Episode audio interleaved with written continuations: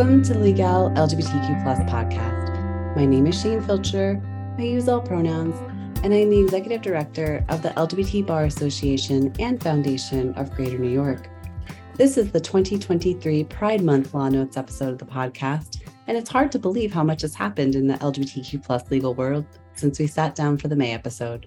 Thankfully, I'm joined by Professor Emeritus Art Leonard, Chief Editor and Writer of Legal's LGBTQ Plus Law Notes, to take us through the key developments. Law Notes is the most comprehensive monthly publication covering the latest legal developments both in the United States and abroad affecting LGBTQ plus people.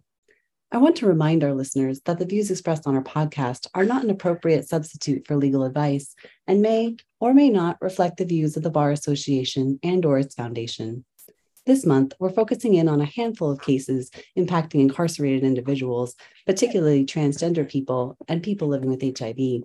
Later in the program, we'll be joined by a 2023 Fordham University School of Law graduate to discuss her recently published law review article on gender affirming healthcare for trans patients and the First Amendment's free speech clause. Professor Leonard, thank you for joining us. It's wonderful to be here with you. Well, it's not every month that we get to talk about a class action lawsuit, but today we're doing just that. Okay. Uh, Monroe v. Baumann is pending in the U.S. District Court for the Southern District of Illinois before Chief U.S. District Judge Nancy J. Rosenstengel.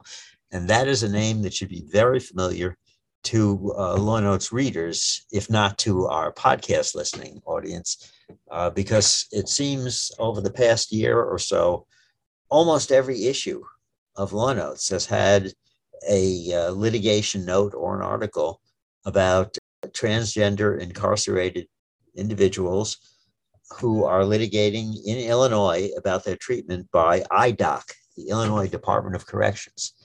And since life is too short to say Illinois Department of Corrections every time we refer to them, we just refer to them as IDOC. IDOC had terrible, terrible record on dealing with trans transgender individuals.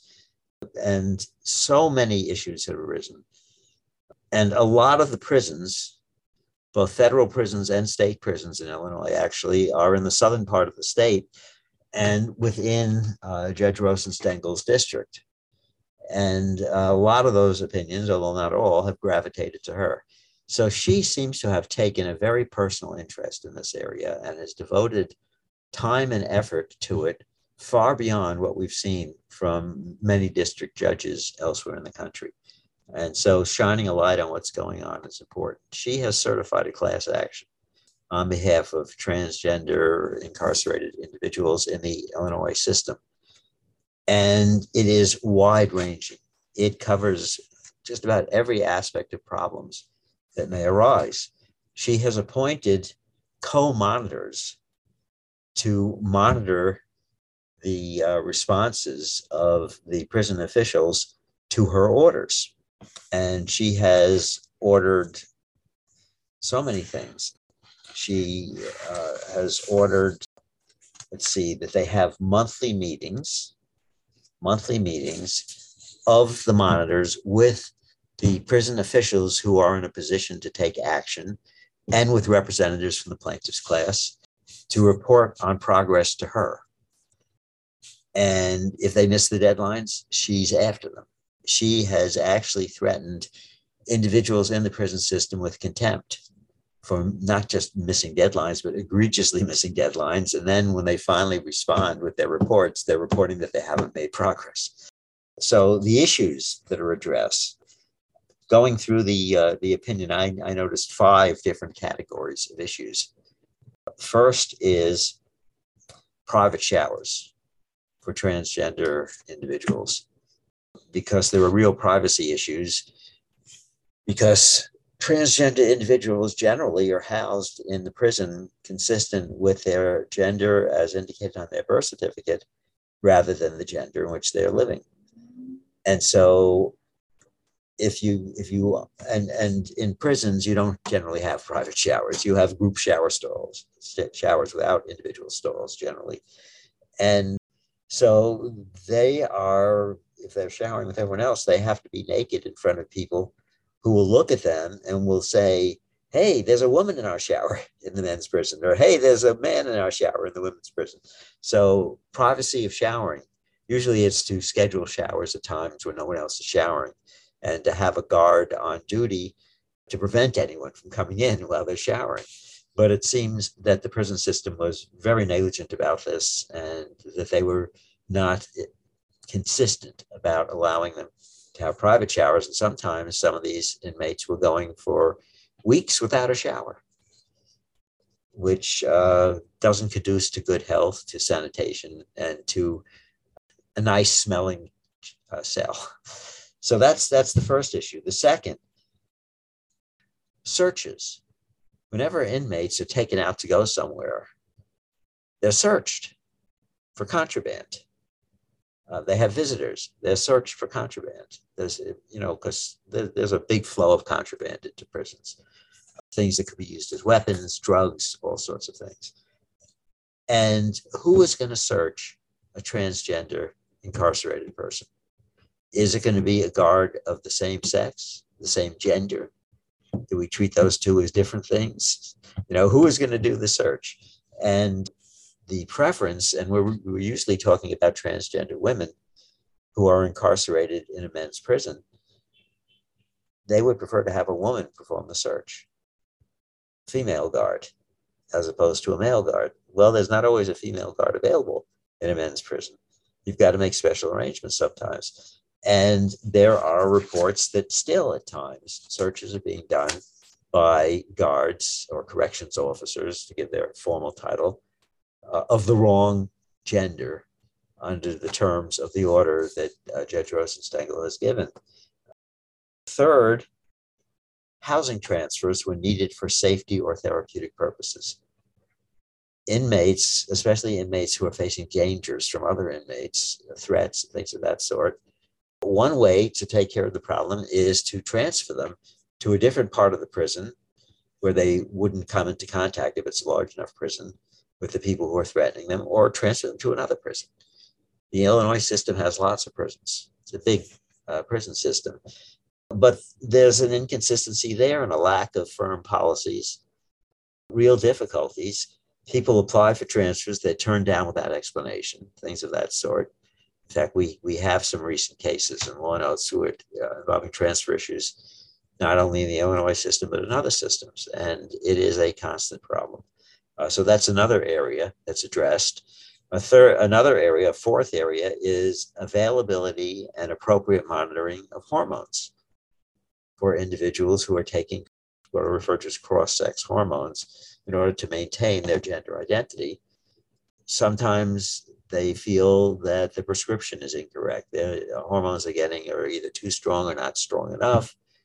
They're not being consistently given. There are gaps in treatment, things of that sort, which cause all kinds of problems. So uh, that's another issue that's addressed.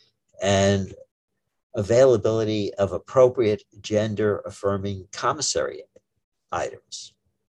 That is, usually what we're talking about is clothing, but you know other uh, other uh, beauty aids and things of that sort. And if you're in a male prison, they may not ordinarily stock the kind of stuff you want to buy if you're a female inmate, you know, uh, and and so things have to be special ordered, and frequently they're disappointed, and sometimes they tell, well, we just don't stock that, and the judge says, well, you you have to provide this too. Now, we should keep in mind this is in the Southern District of Illinois. The Seventh Circuit has been pretty decent on transgender issues. In some other circuits, this would not be something that the, that the court would be monitoring. In the 11th Circuit, they said you you are not entitled to all these commissary items as a matter of the Eighth Amendment, uh, according to 11th Circuit decision. Uh, so it depends what circuit you're in. And then finally, scheduling and performance of gender affirming surgery. Now, we are not at the point in many of the circuits, perhaps most of the circuits, where we actually have a precedent saying that a transgender incarcerated person with severe gender dysphoria whose doctor says they need gender affirming surgery, some circuits haven't advanced to the point of saying they're entitled to it. But they are in the Seventh Circuit, although we haven't had a lot of uh, transgender uh, affirmative surgery being performed yet. But the problem in Illinois is there are a lot of people, evidently, who have been approved for it, but very few have gotten it because the system insists on using one doctor who's pretty backed up. I mean, this doctor's practice is not limited to incarcerated persons. This they don't usually they usually go outside the prison system for gender affirming surgery. They don't have specialists in the system. I, I think in some of the largest states, there might be a, a big enough volume of business that they would uh, have to have a specialist. But in Illinois, they have one. And that person's basically will do one prisoner maybe every six months or something like that. They have a long waiting list. And Rosenstengel has been after them on this, says there are other doctors in Illinois who can do this surgery you you really you have to uh, identify more doctors and you have to improve the scheduling of this uh, so that there aren't these long waiting periods. Part of the problem is some individuals are slated for release. And they've been struggling for years to get this surgery done. And if they're released from prison before the surgery is done they're back to square one to try to get it out in the in the world and to try to have it covered by insurance. And if there is a place where Medicaid is making a fuss about this, and that's going to be one of our uh, important stories in the July issue of Law Notes. I can tell you now there are some June decisions already on Medicaid because there's litigation in, in multiple states on the issue of Medicaid exclusions for gender affirming surgery. So that's so I've, I've identified six, half a dozen distinct issues. Uh, and in this uh, case on May 11th, Rosenstengel reviewed the current status of all of this and said, look, it's time for you guys to get on the ball. You're way behind complying with my orders. My threat to impose uh, some kind of sanctions stands. And uh, I'm setting firm deadlines now. You've really got to comply with them. You've got to, uh, we have reports that several prisons in the system have done nothing about the private shower situation, that we have commissaries that are still falling short of stocking the items that transgender individuals want to order. The hormone situation is varying from place to place. You've got to get your ducks in order. You've got to get some formal policies written where there are only informal policies. And you have to have people in the system who have been given responsibility for compliance. You have to designate people. It can't be a free floating thing that varies from institution to institution. So I think it's important to people to know that this is going on. We do have at least one state in which there is a major class action going on. And so far, Judge Rosenstengel has definitely not lost interest. And we should also, giving credit where credit is due, most of the people who are working on this case with the ACLU or cooperating attorneys at law firms that are working with the ACLU. Kirkland and Ellis is involved with this in a big way. King and Spalding. We have uh, the ACLU, the Roger Baldwin Foundation, which is the ACLU of Illinois. Lots of attorneys, too many to mention by name because there's a whole long list that we've appended to our article in this issue of Law Notes. Uh, we should mention, though, that Judge Rosenstengel was appointed by President Obama. And when we're looking at these cases, although not invariably, sometimes judges appointed by Trump or George W. Bush issue good decisions. But most of the decent decisions that we get in these uh, inmate cases come from judges appointed by President Obama. President Biden now has a fair, fairly high number of new federal district court judges. I think he's he's had hundred federal district court judges at this point, confirmed in uh, just two years. And there are still judges appointed by Bill Clinton sitting on the bench. Many of them are senior judges, but a lot of senior judges, they may have officially retired from being active judges, but many of them maintain reasonably active dockets. I mean, they're allowed to serve for life. When when they say they're taking senior status, that just means the president can appoint someone else to be an acting judge uh, to occupy that slot in the district court but uh, they can continue to sit on cases, and many of them sit very actively. Sometimes they travel, they go by designation and sit in other districts uh, because there are a lot of shorthanded districts. Congress really needs to create more federal district court judgeships, and the Senate has to move faster on confirming because there are some long lagging vacancies. But enough on on the uh, Illinois case. We should go to some of the others. Well, thank you for highlighting that. That's really exciting news to hear. It sounds like there's a lot of promise there. Staying within the carceral system vein, so to speak, but pivoting to a very different issue within that system. I understand next up we have a case that goes into issues with HIV status disclosure. Yeah, this is a pretty big issue HIV status of incarcerated persons. And actually, it's it's the next two uh, two cases that we have. One of the issues is access to treatment. Another one of the issues is the safety of HIV positive inmates, because it turns out that if the fact that they're HIV positive becomes known, they can really be in danger. For one thing, many prisoners will assume that an inmate who's HIV positive is gay and as odd as this may seem, you would think that they would that they would want to stay away. You know, they'd be afraid of being infected. And but this isn't about them having sex. This is about assaults. This is about harassment. This is about name calling. Uh, this is about theft. This is about all kinds of problems that an HIV positive inmate who is known to be HIV positive will encounter from, from other inmates and sometimes from correction officers as well. So they want their HIV status to be kept confidential. They say, This is confidential medical information, and I have a right for it to be confidential. What happens if a healthcare provider spills the beans by talking about their HIV status in the presence of other inmates or of corrections officers? And uh, we report on a case in the June issue of Law Notes. It's by one of our cooperating, our contributing writers, Willie Martinez, who's an associate in a law firm over in New Jersey. This is a, a case uh, that arises in the Northern District of Illinois. Staying in Illinois uh, before uh, senior U.S. District Judge uh, Matthew F.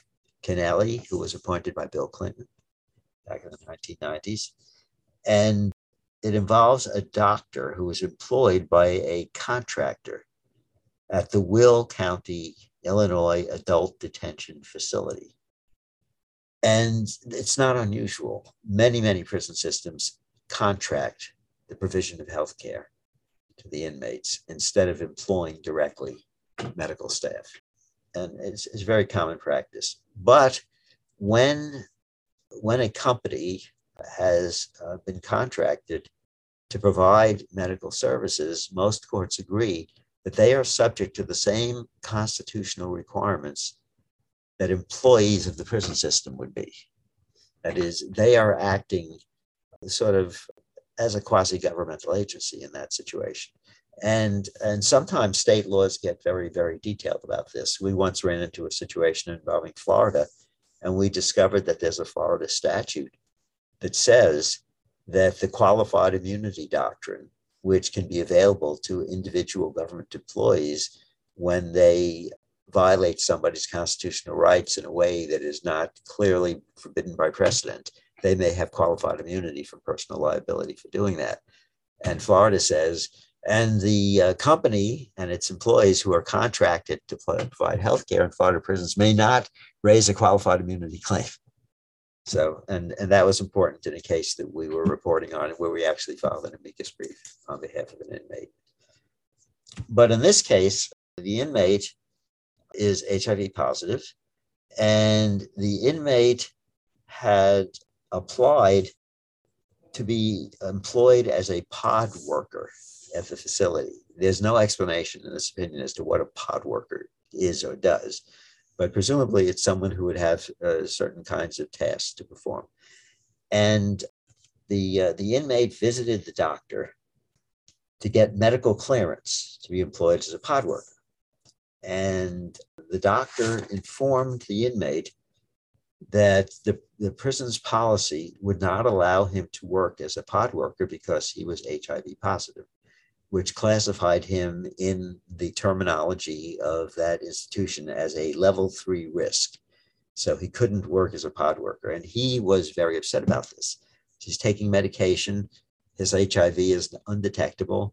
He doesn't present any risk of infection to anyone else, and he's healthy. And there was a heated exchange, we're told by the court.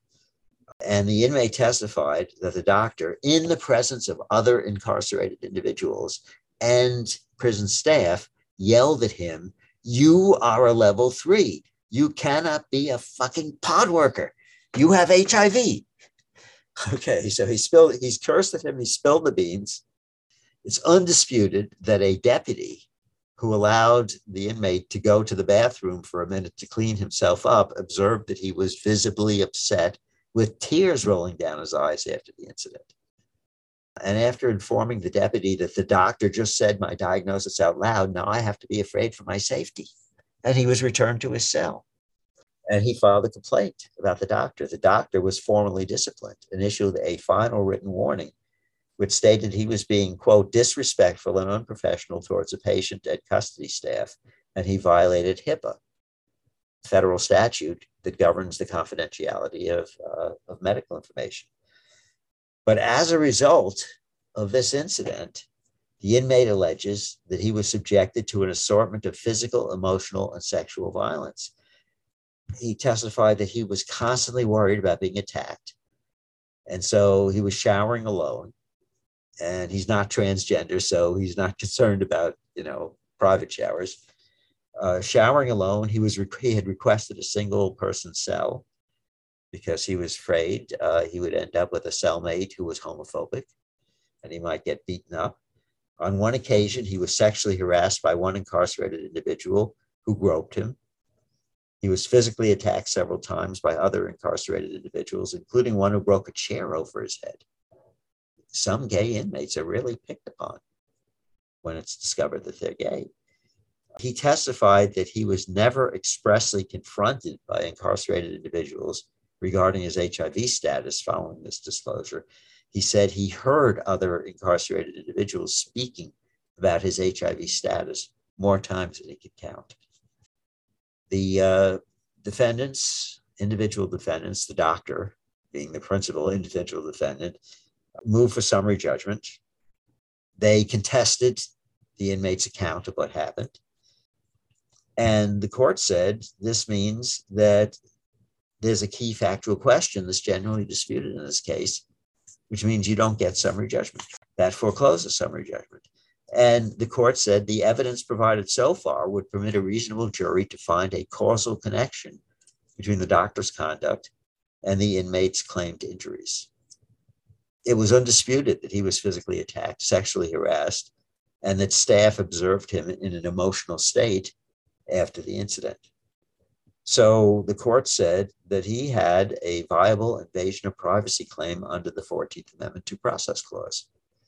Due process guarantees, quote, the right not to have one's private affairs made public by the government. Whether that's still the case after Dobbs, we don't know. You know, so much about substantive due process has been placed into the uh, question mark range now after Dobbs. We don't know how cases like this would come out. And the Supreme Court is assiduous in denying cert petitions in inmate cases. They very rarely take up an inmate case. We don't have any Supreme Court uh, precedents at all about HIV positive inmates, amazingly. You know, decades into the epidemic, with loads of prisoner litigation in the lower courts, somehow it never gets up to the Supreme Court. Similarly, with uh, transgender issues, we have only had two decisions by the Supreme Court directly involving transgender issues in history. The first is the Dee Farmer case from decades ago with safety issues and, and whether a person can be held liable under the Eighth Amendment when transgender individuals get raped and under what circumstances. And then we have the Bostock case in which one of the plaintiffs was a transgender person who was fired by their employer because they were transitioning. That's it. The Supreme Court otherwise has totally skirted transgender issues. I think we're going to suddenly see a change in that because we have all this litigation going on now around the country about uh, prohibition on gender affirming care, et cetera, et cetera. The Supreme Court's going to have to grapple with these. And so far, we've had very good luck from the trial courts uh, on these cases. We've had a lot of preliminary injunctions. And we even started to get uh, permanent injunctions. We have one we'll be reporting out in July from Florida. So uh, those cases, if they get appealed, are likely uh, to get Supreme Court attention at some point.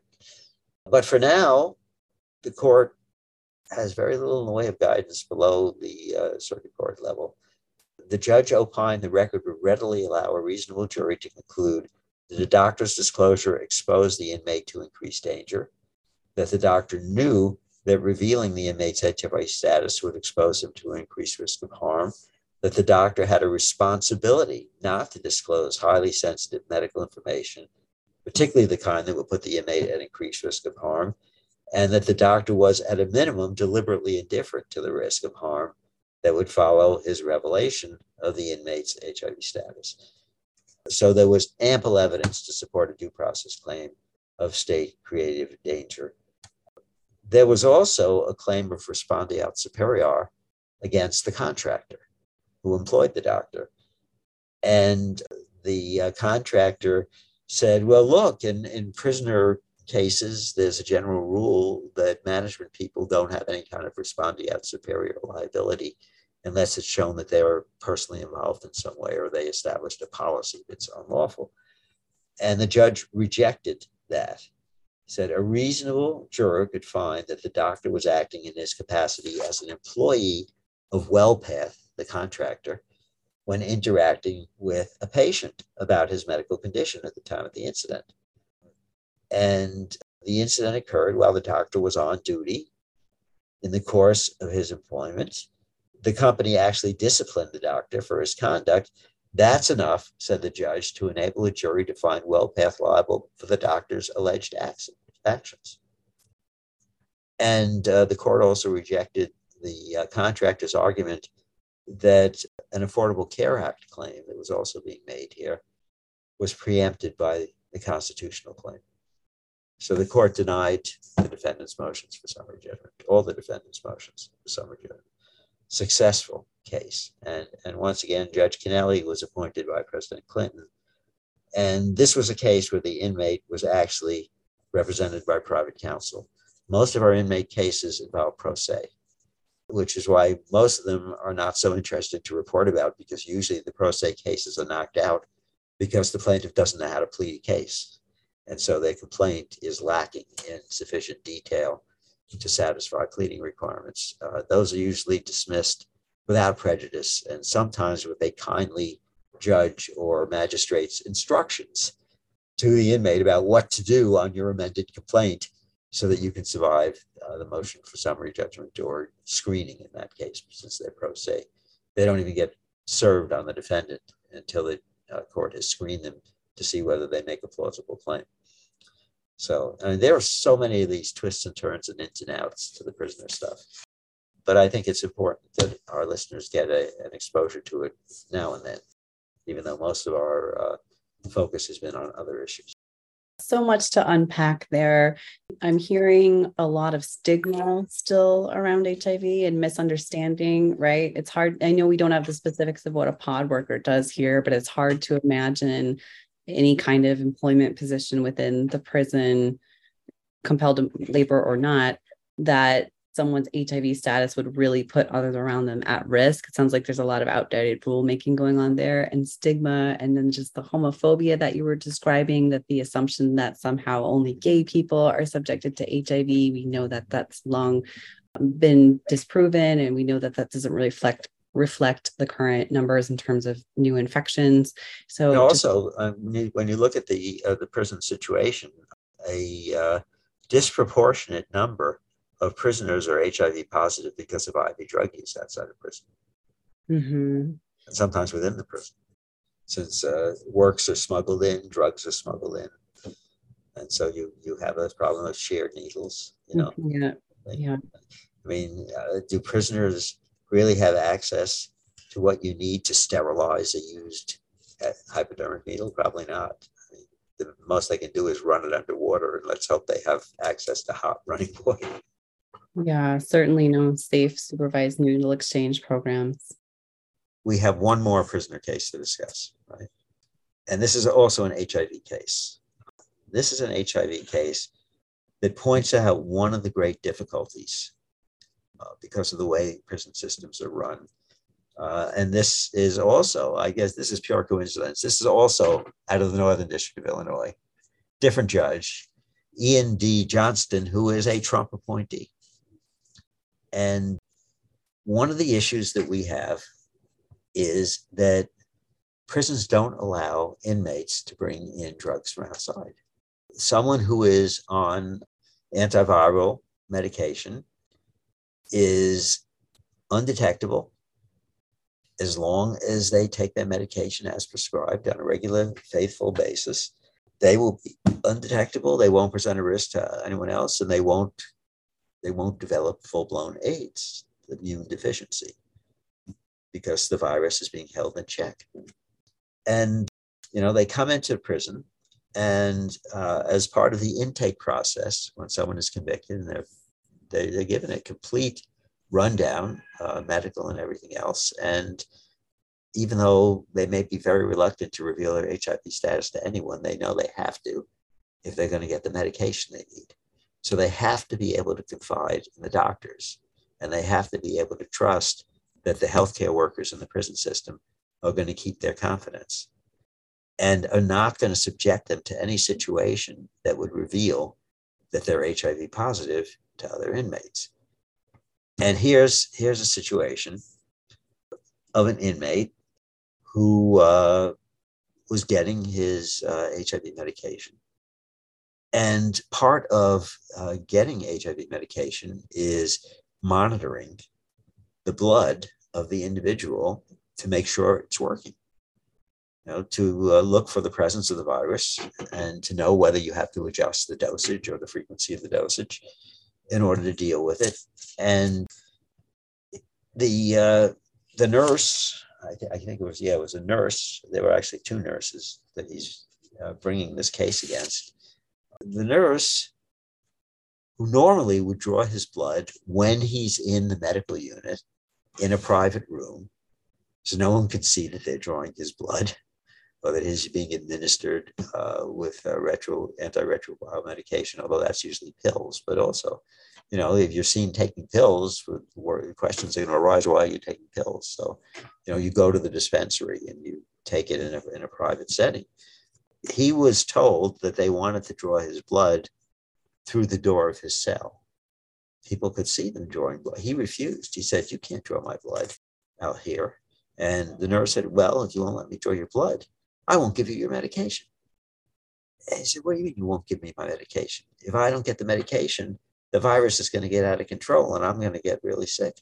She said, it was too bad. And he was refusing to allow his blood to be drawn. It turned into a big thing. He missed his medication and his HIV progressed to full blown AIDS. And now he's suing. He, uh, he filed his grievances. He met with the nurse and asked to speak to a qualified physician. And the nurse said, No, I'm in charge. So he was denied uh, seeing a qualified physician to deal with the situation now where his HIV was out of control. He finally gave in.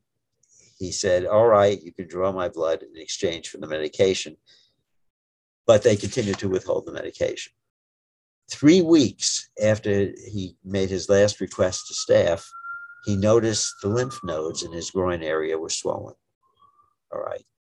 So all of a sudden we, we have opportunistic infections, which is the sign that your immune system is not working properly.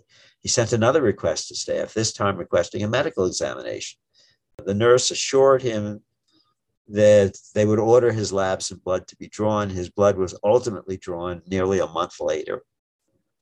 His HIV antiretroviral medications were then resumed, 71 days had passed since his medication was first withheld, resulting in him developing AIDS. So he brought an action under the Bivens case. That is, you can sue for violation of your constitutional or federal statutory rights.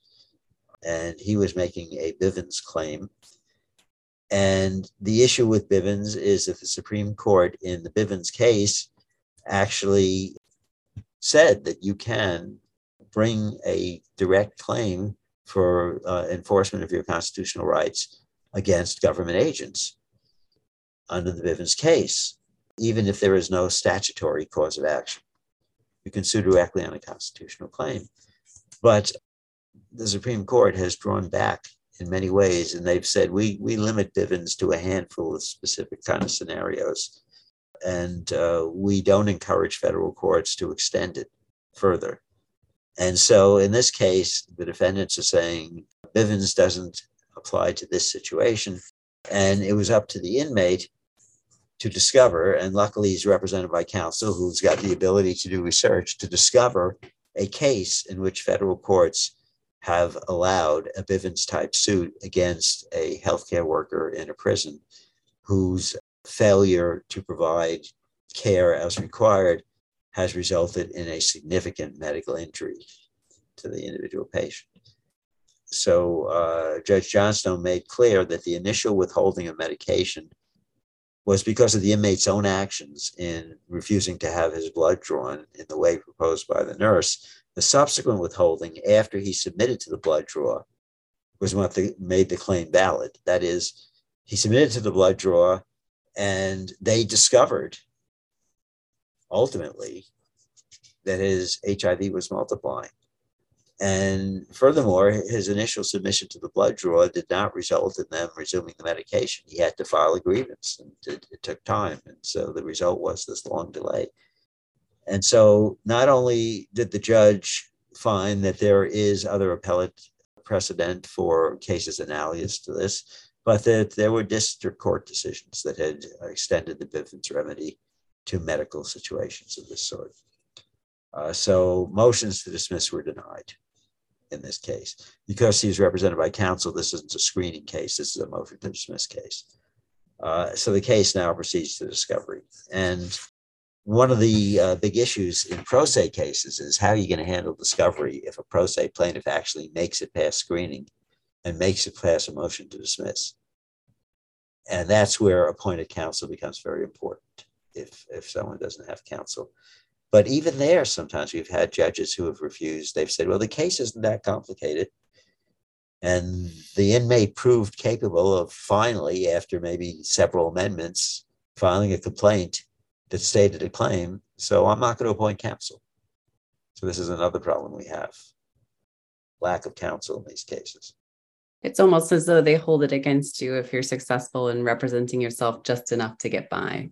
Yeah, that seems to be the case well, really heartbreaking facts in this case. And, and it's from on the flip side, it's interesting to think about really how effective ART is that the virus was able to progress to late stage HIV in such a short amount of time. Yeah, it shows that compliance with medication is crucially important. Mm-hmm. Well, I know there was a big update in terms of stigma and HIV within the last month that is applicable to everyone, not just people in the carceral system. Would you like to talk about the decision by the US uh, FDA? Yeah, okay. This is a situation where we've been fighting this since the 1980s. Okay. Uh, when the virus was discovered, was isolated, and it was clear that it was being transmitted to people through blood transfusions, the Food and Drug Administration adopted basically a ban on blood donations by anyone who fell, fell into a high risk category and for HIV. And they just classified men who have sex with men as a high risk category for HIV. And at first, this was before we even had tests that we could use to screen. I mean, the, the only way you could detect HIV in blood was through a culturing system that was expensive and took a lot of time once they had identified the virus. But once they made uh, the antibody screening tests, which are inexpensive and easy to administer and relatively easy to interpret, they said all donated blood has to be screened for HIV before it can be used. But they didn't abandon the total exclusion of sexually active gay men from donating blood. You would think at that point they would say, well, we'll just test the blood so we don't have to exclude people, which is stigmatizing, especially if you, let's say you work in a workplace and they're doing a blood drive and everyone's lining up to donate blood and you can't because you are excluded. And what if you're not out in that workplace? Are you outing yourself? You know, and what if, and I've heard of cases of this. I there was a case of this involving a student here at New York Law School who came to me practically in tears after this happened. There was a blood drive and they were collecting blood and he went and uh, they gave him the screening questions and they asked him are you a sexually active gay man? And he said yes. And, and there were other people standing around and they said well then you can't donate blood. And he was very he was unaware of this and he was very upset. So uh, there's been lobbying of the fda over and over again and uh, at first the response was well it takes people sometimes several months to develop antibodies after exposure to HIV, during which they would test negative on the screening test, even though there's HIV in their blood, because it isn't screening for the HIV, it's screening for the antibodies, and they aren't there yet.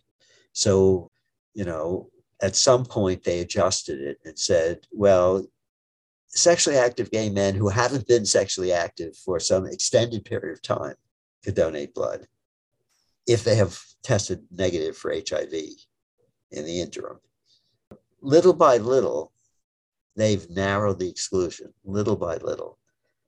And now they're finally said men who have sex with men are not a separate group because there are men who don't have sex with men who are HIV positive because of other risks. You know, sex is not the only way that HIV is transmitted. It's transmitted through uh, not only through blood transfusions, but through the use of clotting medications that are made for blood products. And that's why hemophiliacs in large numbers early in the epidemic were becoming HIV positive from the medications they were using before they discovered a way of effectively heat treating the medications so it would kill any live virus.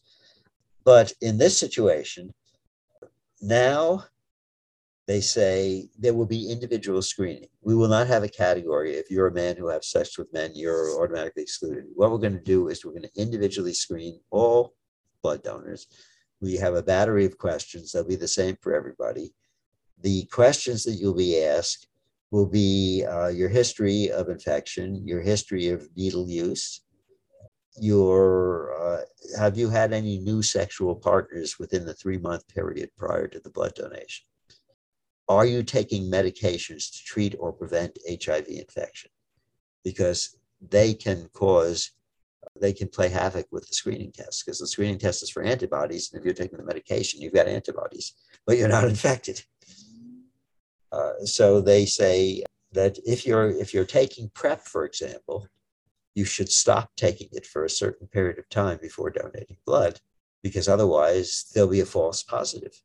And uh, you know there groups that have have said the new the new screening uh, criteria are a move in the right direction because we've gotten rid of the categorical exclusion of people based on their sexual orientation. That that was inappropriate and that was stigmatizing. But they said the questions that they're asking are not all appropriate, and some of them are questions that could actually deter people from engaging in activity that would minimize their risk of infection. I mean, if you say, we're not going to uh, take your blood if you had a new sexual partner within the past three months, what if you've used a condom every time? What if you're on PrEP? Well, if you're on PrEP, they'll say if you haven't stopped taking PrEP for, I think, several months, three months before coming for a blood donation, we're not going to take your blood because the test won't work properly. The screening test won't work. In, in other words, there are still critiques to be made and perhaps there's no ideal solution to this, but at least there's there's some general agreement that doing away with a categorical sexual orientation based exclusion is a good thing.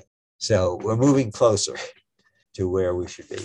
But obviously, there is a compelling reason to protect the blood supply. There's a compelling reason to prevent transmission of HIV in the course of blood transfusions for medical purposes. Uh, so you know, whether the government would actually come to the point of an ideal solution and what an ideal solution would be are still things that are up for debate. It sounds like this rule change was not only long overdue, but also brings things kind of closer to the current state of medical practice in this area. Do you have anything of note for us before we wrap up? Uh, that was going to be my of note. So, oh, I stole your of note. Because we've already discussed three cases. So I wanted to leave some time for you to have that uh, interesting discussion about this new article, which from its title sounds very, very interesting and provocative. Yes, I'm looking forward to sitting down with Parker. So we'll turn things over to her next. Parker Rose Wingate. Her recent article is an exciting study on a just beginning theory of the right to gender affirming care as symbolic speech protected by the First Amendment. Parker Rose Wingate is a JD graduate of Fordham University School of Law. During her time in law school, she has completed many internships serving the public interest, including a judicial internship in the United States District Court for the Southern District of New York. Starting in September 2023, she will be working full time in the criminal defense practice of the Legal Aid Society in New York. Parker, congratulations on graduating law school, the recent publication, and your position coming up in the fall. Thank you so much for joining us. Thank you for having me. So, tell us a little bit about your article, Trans Bodies, Trans Speech. I came up with the idea for the article during 1L. I came across an article doing research for some assignment or other for legal writing that talked about uh, symbolic speech protection for tattoos. And I just immediately thought, you know, that kind of sounds like, you know, body modification is body modification. And if you're doing it with tattoos, or if you're doing it with body piercings, or you're doing it with hormone therapy, it all kind of just sounds like the same category to me. So I put that in a little folder mm, and every time I saw an article that reminded me of it, I put that in the folder on was like on Westlaw. And fairly quickly I had a bunch of articles that were kind of coalescing into the same idea. And I decided to use that as the basis for a term paper for uh, medical law. And the professor loved it and and thought it was uh, spot on and correct and encouraged me to publish it. And I did. A wonderful success. Most of our listeners that tune into the podcast generally tend to be a legal audience, but I know we have some non legal listeners out there. So maybe we could take a step back and break down a few of the concepts here. Can you take us through gender identity, gender expression, and symbolic speech? So gender identity is essentially the the gender that you feel is you. So, um, you know, most people are what we call cisgender, which means that they are the gender that's assigned to them at birth is what they feel reflects them, and they're perfectly happy with that. And then there's transgender people, which we've all heard a lot about recently, who feel that the gender that they are does not reflect, is not reflected by the gender that's assigned at birth. Gender expression is how we how we tell the world what our gender is that can be, you know, anything from, you know, a cis a cisgender person growing out a beard to show that they're masculine to a cisgender woman wearing a dress, or for that matter, trans people doing the same thing. And it can also be found through, and this kind of is the segue into the article, it, it can also be expressed through gender affirming care, which is stuff like hormone therapy or gender confirmation surgery. Uh, what people may may remember the older term uh, sex change surgery. Thank you. That's a lovely framework on gender. Could you just remind our listeners, either non legal or who haven't taken con law in quite some time, what we mean by symbolic speech? So, symbolic speech is to differentiate from oral speech. So, so like right now, what we're doing in this podcast is oral speech, and that gets full protection through the Constitution the, the First Amendment free speech clause. But that's not the only type of speech that's protected. So obviously, we also have a textual speech, which really just gets rolled into oral speech. Um, but you can also have symbolic speech, which is just actions that people take that convey an idea of some kind or convey meaning. And this can be the famous Supreme Court case that a lot of people would be aware of uh, would be the students wearing the black armbands to protest the Vietnam War. And so normally you would say that like a black armband is not speech, it doesn't mean anything. But when when your actions do take on a symbolic meaning through like like the context of the greater world, it can become symbolic speech and that gets a level of constitutional protection. So you started to touch on this, but I want to give you more space to talk this through. Can you tell us a little bit more about how HRT can be interpreted as symbolic speech? So I think in a lot of ways, HRT and and pretty much all uh, gender affirming care, but let's focus on HRT for now. You can almost think of it as as largely the purpose of it is communication. It's both communication to yourself, but it's also communication to the world of what your gender is. It changes your body to to match the gender that you feel that you are. And this is for for our cisgender audience. This can be very um, subtle. It can be stuff like skin tone changes that um, subconsciously everyone looking will probably pick up on, but may not consciously pick up on. And then there are stuff that they will consciously pick up on trans women growing breasts, trans men growing facial hair. And so it, it really creates a lot of changes in the body that others can look at you and immediately pick up more readily on what your gender identity is, even if it differs from the gender assigned at birth. You had mentioned that the idea for this article kind of predates the most aggressive wave of anti trans legislation. Could you share with us how, especially in the last two years, that wave of anti trans legislation has impacted your research? It's really made me want to get it right. And so, and to get it out there. Part of it was also just deciding, no, I'm not going to just do this after I graduate, or I'm not going to put this on the back burner. But I really made it a priority um, around last summer when things had really started to pick up in terms of anti-trans legislation. It's it's also impacted it in some ways. It's it's made it easier because uh, believe it or not, the bans have been very sloppy. And that we just had two more uh, preliminary injunctions last night on trans healthcare bans in Kentucky and Tennessee. And that is now um, six victories for trans parties in these cases and zero for the states.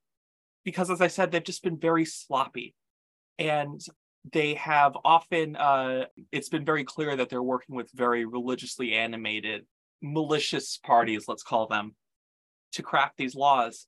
And when you're writing about, in part of the article, I get into why safety concerns are a fig leaf for for these bans and when you have like there were email leaks from some of the the lobbyists talking about how internally about how much they didn't like trans people. They wanted to erase them. They they this was like a god an ungodly abomination et cetera et cetera.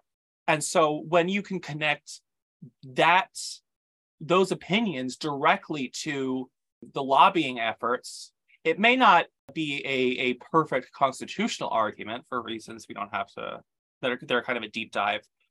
But to a reader it really does make the connection that like when when you hear safety concerns they are they are fig leaves. They're not they're not real. They're they're not really concerned about them. They're using them as an excuse.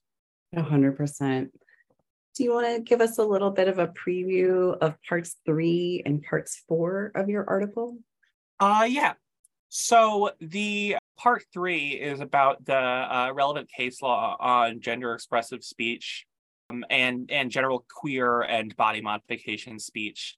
I'm not going to get into the third party standing part because it's kind of it's necessary for the constitutional argument, but but kind of in the background. Part three starts with, if I'm remembering correctly, the Vooz case out of California, which was the only case law that I could find that ever discussed, or I guess I should say decision that ever discussed gender affirming care as speech in any way. The uh, uh, there was a plaintiff who argued that the local municipality had interfered with her speech as a trans woman and argued that her appearance and her mannerisms and her makeup and her gender affirming healthcare in the aggregate came together to become symbolic speech of um, gender expression. And unfortunately, uh, that plaintiff lost on unrelated grounds. If I remember correctly, it was basically due to mootness, meaning that there was just, it, it was irrelevant whether or not the speech existed because there was nothing the court could do for her. But it was a, a called out by the judge in the case as as a plausible argument, which I found was a very very good little nugget of case law. And there's been a lot of other gender expression related cases that don't necessarily that, that don't involve body modification per se. I think one of the most the most important one that I want to highlight is I'm going to get the the name wrong, but I believe it was Zalewska, which was a Second Circuit case that specifically cited a an unpublished case from the lower courts where a trans girl in high school successfully defeated the school's dress code. And the judge essentially said that a trans person dressing in accordance with their gender identity conveys a message. And very helpfully, again, sometimes bigotry can can actually be helpful to to trans parties in making their constitutional arguments because it kind of casts into relief what's really going on. The judge noted that the the fact that the school and the student body was so angrily trying to enforce the dress code to stop her from dressing in a feminine manner was in itself proof that the message of of gender identity and gender expression had been received that the audience did understand the message which is very important for the constitutional law and the constitutional argument. There have also been some cases on on using bathrooms that match your gender identity at the federal level and i go into a few of those. And then i think that the other most important cases from part 3 are the cases on tattooing where many jurisdictions have protected tattooing as a form of speech. And those jurisdictions that haven't always protected tattooing as speech never go into the body modification aspect. They, they never complain, they never use that as a basis that because it's body modification, it can't be protected speech. It, it's usually that there's something that they find lacking in the tattoo itself, that the tattoo doesn't convey anything, um, and that it's it's purely aesthetic and so those really help boost the argument that that altering the body can be a form of valid speech. Similarly the only case that i could ever find on a ban on body piercing uh, was actually very very similar to what's going on right now with anti-trans legislation. You had people who had like a moral panic it appeared of some kind that they didn't like body piercing and so they passed a municipal ban on it. And the ban said it's unsafe. And so no one can ever do body piercing here, no exceptions. And the court ruled that this, first of all, body piercing was a form of uh, symbolic speech and it did get a level of constitutional protection. And that even if the municipality had a valid interest in protecting the safety of piercing customers, that the the wholesale ban rather than a, a medical safety regimen of some kind was unconstitutionally overbroad and struck down the ban. And it was, as far as I could tell, I did a lot of research into this case, was never appealed. And so that ruling held. And so again, you you really don't find any cases where speech would be struck down or speech would be ruled unprotected because of body modification, which is really the only weakness that you could argue exists in the paper or in the, the thesis is that, oh, well, you know, body modification is something so different or or so untested by the constitutional law that perhaps that would make the protections weak. But the, the case law on body modification just doesn't bear that out. Part four essentially evaluates the doctrine for protecting gender, gender affirming healthcare, specifically for trans people, with symbolic speech protections, and then examines the constitutionality of um, a ban on gender affirming care. To simplify things, in order to get protection for symbolic speech, you have to show that there is an intention to send a message and that that message is on some level understood by an audience. And this doesn't necessarily mean that you have to have a a one-to-one understanding of exactly the message that was intended being completely understood by the audience. but that the audience has to understand some level of there being a message there and some kind of, for lack of a better term, vibe of what the message is. Um, the Supreme Court has has discussed, uh, I believe it was uh, Jackson Pollock paintings, in terms of a situation where there's some kind of a message because it's abstract art. So you know that it's art of some kind and there's some kind of message being expressed, but you don't necessarily, but you don't require the audience to say exactly what was on Jackson Pollock's mind. So that's kind of what you're looking for in terms of getting your foot in the door and getting a level of symbolic speech protection. After that, you have to do what's called O'Brien analysis, which essentially asks is the the regulation that is banning the speech is the regulation directly targeting that speech or is there a purpose an, an unrelated purpose and the government regulation is simply incidentally ensnaring speech? So the famous example of that was burning draft cards again during the vietnam war someone burned their draft card in an act of protest and there was a law that said that you couldn't destroy your draft cards. And so when he was arrested for for burning his draft card the question was was the law intended to uh, and purely in existence to punish anti-war speech? Or was there a purpose that the law was serving unrelated to suppressing that message? And what the court found in that case was that draft cards served a logistical function and the destruction of them caused governmental problems and there was a government interest in in keeping draft cards in one piece. And so in that case you get a lower level of protection and essentially the government has to show that the the regulation is not overbroad that the regulation is is basically doing enough to to meet the government's goal and not going too far over the top. Now you could really and and in this section I really get into this question could really go either way depending on the court.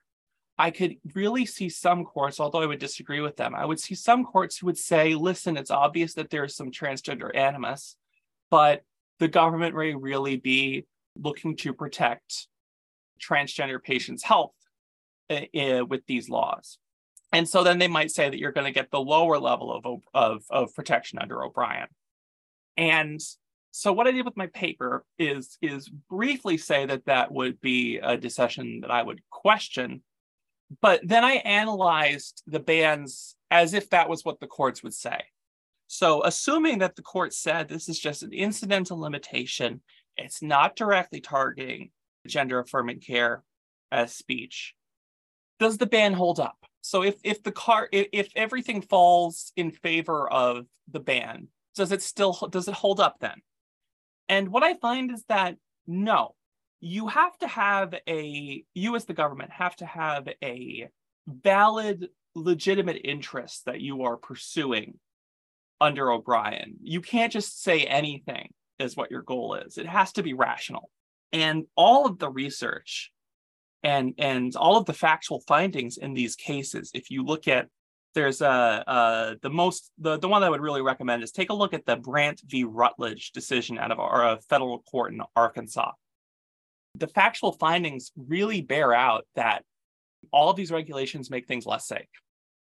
The access to gender affirming care, both for youth and adult trans people, has a staggeringly great effect on preventing suicidal tendencies.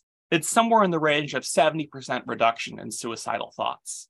And if you if you want to see the research on that, it's in one of my footnotes in the paper, and you can go um, read the articles that I cited for that.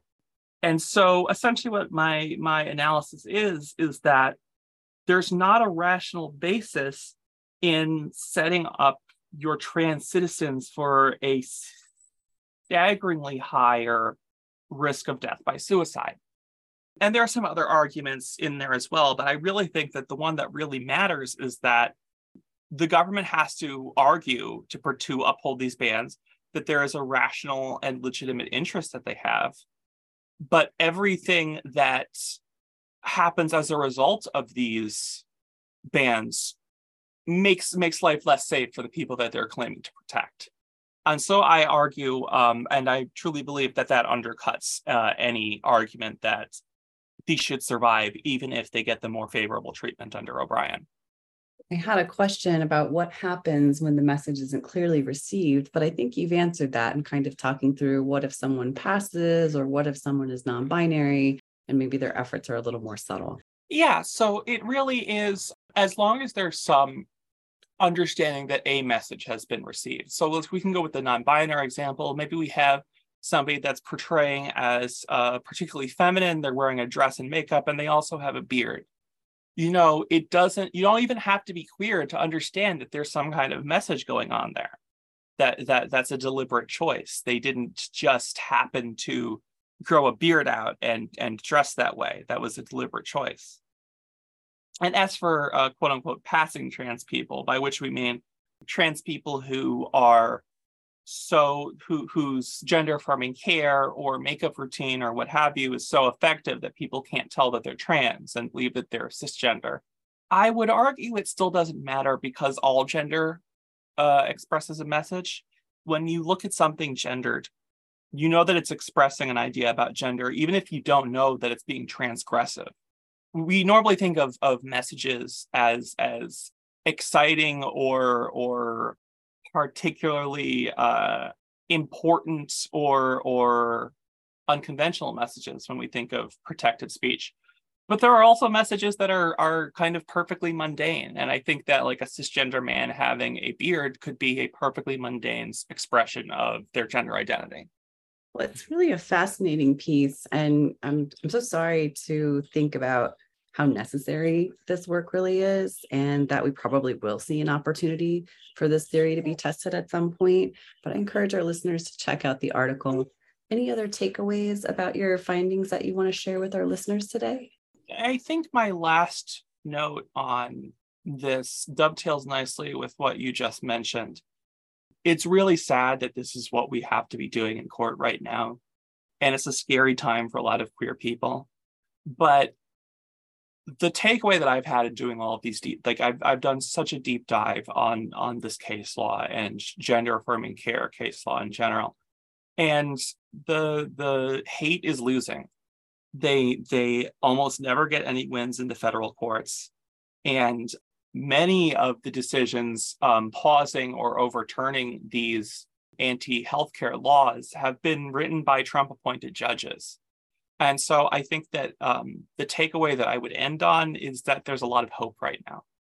Hope is something that we certainly need as we close out Pride Month. I should mention that this is being recorded on June 29th. So we're still waiting for that 303 decision from the Supreme Court as well.